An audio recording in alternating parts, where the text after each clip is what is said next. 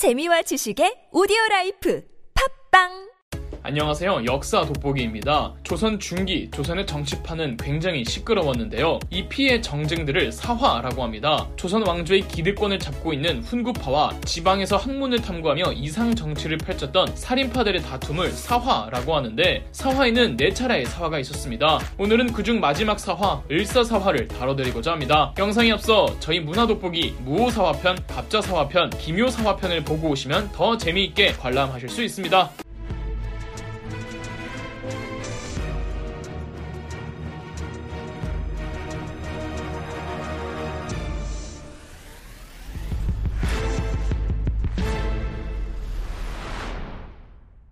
조선의 11대 왕인 중종에게는 총 3명의 부인이 있었습니다. 첫째 부인 신씨는 중종이 왁이 되기 전, 즉 진성대군인 시절 결혼했던 아내로서 폐위된 연산군의 아내와 친척 관계였습니다. 1506년 연산군이 반정으로 폐위되고 반정 세력들은 진성대군을 중종으로 옹립하는데 신씨 부인의 아버지가 연산군의 처남이었기 때문에 중종은 반정 세력들에 의해 강제로 신씨 부인과 이혼하고 새로운 여자와 혼인하게 되었습니다. 이래서 중종의 첫째 부인 신씨 는 왕비가 된 지 일주일 만에 궁궐에서 쫓겨났고 반정의 기획자이자 총대장이었던 박완종이 그의 외조카를 새로운 왕비로 모시니 바로 장경 왕후입니다. 장경 왕후는 파평 윤씨 가문이었으니 아주 명망 가문 출신이었죠. 집안 뒷배로 왕비가 된 그녀였지만 장경 왕후는 결코 거드름을 피우거나 권위의식에 사로잡힌 왕비가 아니었습니다. 주변 평판도 나쁘지 않아서 각종 사극에서 늘 착하고 불쌍하고 선한 역할로 다뤄지죠. 장경 왕후는 중종과의 사이에서 결혼한 지 4, 5년쯤 됐을 때 딸을 먼저 낳았고 또 한 4, 5년 정도 있다가 아들을 낳습니다. 그러니까 결혼한 지 90년 정도 됐을 때 아들을 낳았는데 이 아들이 중종의 첫 아들이었습니다. 조선 왕실에서 후계를 안정적으로 이을 수 있는 아들이 태어나면 정말 큰 기쁜 경사랍니다. 하지만 기쁨도 잠시 장경 왕후는 아들 2호를 낳고 얼마 안 있어 산후병으로 사망하고 맙니다. 왕실에서는 국왕으로 등극하려면 내가 아버지의 몇 번째 아들인가도 중요하지만 어머니도 그에 못지않게 중요합니다. 어머니의 집안이 과연 나를 지탱해줄 수 있는 집안인가도 중요한데 적어도 아이가 클 때까지는 보호자 역할을 해줄 사람이 필요한데 왕자가 아직 다 크기도 전에 왕비가 죽어버린다면 이 왕자의 성장 과정과 국왕 등급 과정은 험난해지게 됩니다. 그러니까 장경 왕후가 죽는 시점에서 이제 갓 태어난 중종의 첫째 아들 2호의 비극적 운명은 결정 지어졌던 거죠. 왕비의 자리를 언제까지 비워둘 수가 없던지라 장경 왕후 사망으로부터 2년 후였던 1517년 같은 화평 윤씨 가문에서 새로운 왕비가 배출됩니다. 조선 역사상 명성황후 다음으로 가장 이름이 널리 알려진 문정왕후 윤씨죠. 중종의 새로운 부인 문정왕후 윤씨와 얼마 전에 아들 호를 낳고 사망한 장경왕후 윤씨는 먼 친척 사이였습니다. 문정왕후 윤씨가 왕비가 됐을 때가 17살이었습니다. 비록 중종의 첫째 아들 이호는 문정왕후가 배 아파 낳은 자식은 아니지만 엄연히 중종의 유일무이 왕비 출생의 적장자였고 문정왕후는 왕비였기 때문에 이제 겨우 두세 살밖에 안 된 중종의 아들 이호를 키워줘야만 했습니다. 문정왕후가 대모가 되어 이호를 키워주는데 중종의 아들 호 입장에선 태어나자마자 친모가 죽었고 두세 살 때부터 계모 문정왕후가 자신을 키워주었기 때문에 친모에 대한 기억은 전혀 없었고 사실상 문정왕후가 친어머니나 다름없었습니다. 이호는 무럭무럭 자랐고 6살 때 세자에 책봉되었으며 나름 머리도 명석했다는 기록들도 있습니다. 호가 이렇게 잘 자라주고 있을 때 문정왕후 윤씨가 정말 호를 자기 아들처럼 잘 해주었는지 그랬던 척을 했는지 알게 모르게 괴롭혔는지는 모르겠으나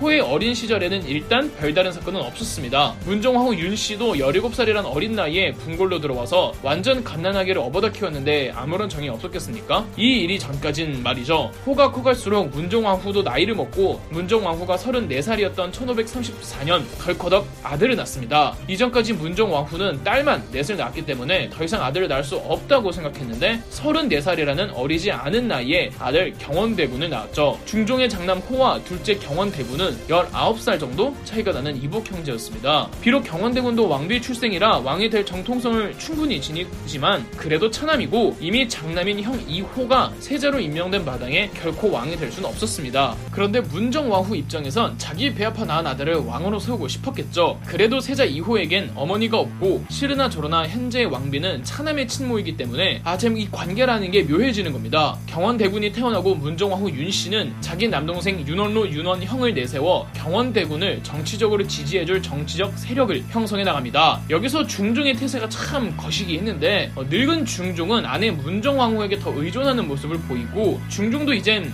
늙었기 때문에 다 큰 첫째보단 이제 아장아장 걷는 귀여운 막둥이를 더 좋아했겠죠. 물론 아버지로서 충분히 그럴 수 있다지만 이건 신하들에게 충분히 오해의 소지가 있었습니다.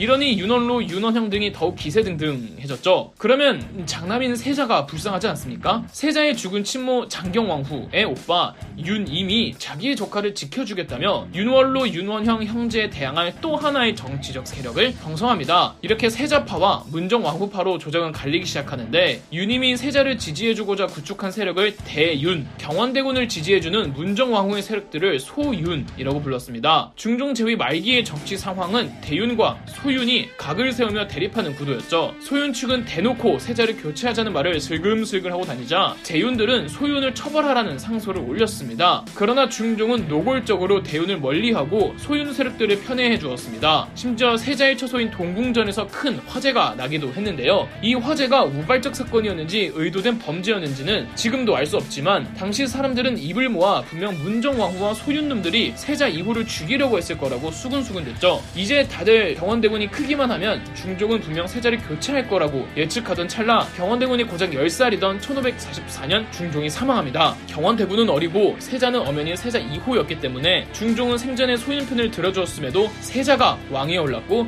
이 사람이 조선의 12대 군주 인종입니다. 인종은 어떤 성격의 사람이었을까요? 나쁜 말로 하면 호구, 좋은 말로 하면 사람이 좋아도 너무 좋았습니다. 비록 자기와 계모 문정왕후가 갈라졌지만 그래도 인종은 자기를 두 살 때부터 키워준 친모나 다름없다며 왕이 되고도 문정왕후를 깍듯하게 모셨고 자기는 문정왕후와 소윤들과 싸우기 싫다며 윤월로 윤원형 형제들에게 높은 관직을 제수하는 모습을 보이기도 했습니다. 그런데 인종은 재위 1년을 채우지 못하고 9개월 만에 사망합니다. 이 때문에 인종이 문정왕후에게 독살된 게 아니냐는 말이 있습니다. 대부분은 어, 인종이 문정왕후가 준 떡을 먹고 그때부터 갑자기 몸이 안 좋아지다가 죽었다며 문정왕후의 독살설을 기정사실화하고 있으나 이는 사실이 아닙니다. 물론 문정왕후 정도 정도면 어, 독살 시도는 해봤을 것 같은 성격이고 그 정도 배포는 되는 여인이긴 한데 어, 인종의 실제 사이는 거식증이었습니다. 인종은 아버지 중종의 병에 시달릴 때부터 잠을 줄이면서 아버지를 간병했고 중종이 죽은 이후로는 아버지 상때는 고기를 먹어서는 안 된다며 고기는 물론 거의 모든 음식을 먹지 않았다고 합니다. 그러다 보니 자연스레 인종은 거식증에 걸렸고 나중엔 음식을 조금만 먹어도 전부 토해냈다고 합니다. 날이 갈수록 인종의 안색은 수척해가고 당장 내일 죽어도 이상할 게 없는 모습을 한 채 정무를 돌봤다고 하더군요. 1545년 7월 인종은 재위 9개월 만에 사망하고 그의 유언에 따라 동생 경원대군을 새로운 왕으로 옹립하니 13대 왕 명종이었고 여전히 명종은 11살짜리의 초딩이었죠. 그렇다면 당연히 왕의 어머니 문정왕후가 수렴청정을 하게 되고 바야흐로 조선은 문정왕후의 세상이 되었습니다. 처음엔 문정왕후도 눈치를 봤습니다. 아직 조선의 신하들은 연산군 시절 피바람 후유증을 완벽하게 극복하지 못한 상황이었고 최대한 피해 숙청은 자제하자는 주의였습니다. 그래서 원로 대신들은 문정왕후와 정치적 거래를 했고 문정왕후는 자기 반대파였던 대윤의 대표적 주자들 윤임 등 3인방을 유배 보내는 선에서 마무리했죠. 그러나 문정왕후의 성격이 그 정도로 타협적인 사람이 아닙니다. 유배 보내고 얼마 안 있어서 문정왕후의 남동생 윤원형이 예전 인종이 살아있던 시절 윤임 등의 대윤들이 명종을 독살하려 했다는 헛소문을 퍼뜨렸고 문정왕후는 유배가 있는 윤임 포함 대윤 핵심 멤버들에게 전부 사약을 내려 죽게 했습니다. 그리고 그들의 가족 전체가 풍비박산 납니다. 이 사건이 1545년에 있었던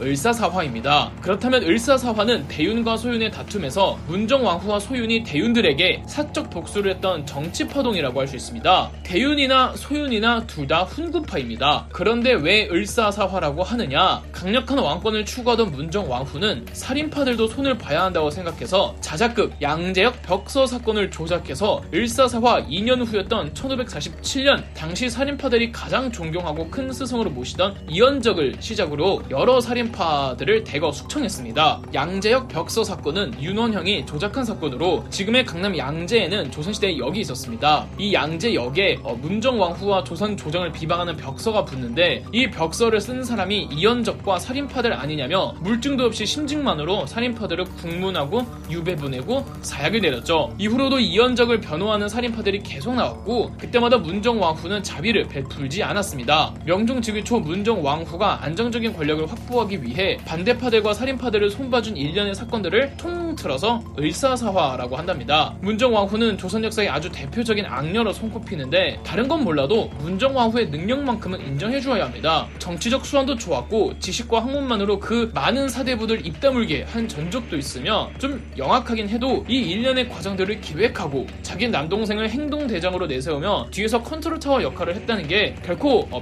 평범한 사람이 할 수 있는 일은 아니죠. 정책적으로도 민생에 관심을 많이 가졌고 왕실의 검소함을 추구하기도 했답니다. 말하자면 여자 이방원? 그런데 문정왕후의 존재감이 워낙 압도적이니 13대 왕 명종이 많이 묻히는 느낌이죠. 실제 명종하면 어머니 문정왕후 말고 뭐 딱히 떠오르는 게 없잖아요. 명종의 재위 22년 중 무려 20년까지 문정왕후가 살아있었으니 명종의 후광이 보일 리가 있나요? 이 때문에 명종을 마마보이로 보는 이미지가 생겼습니다. 극성 어머니 문정왕 후와 엄마 눈치만 보는 명종의 이야기 에 모티프를 받아 창작된 영화가 바로 후궁이라는 영화입니다. 이 영화가 실제 역사는 아니지만 문정왕후 윤씨와 명종의 관계를 다룬 이야기죠. 후궁 외에도 문정왕후를 다룬 드라마는 무지하게 많죠. 그만큼 문정왕후는 조선 역사에서 특이한 인물이거니와 평가도 매우 분분한 여인입니다. 여러분은 문정왕후를 어떻게 평가하시나요? 그럼 역사 돋보기였습니다.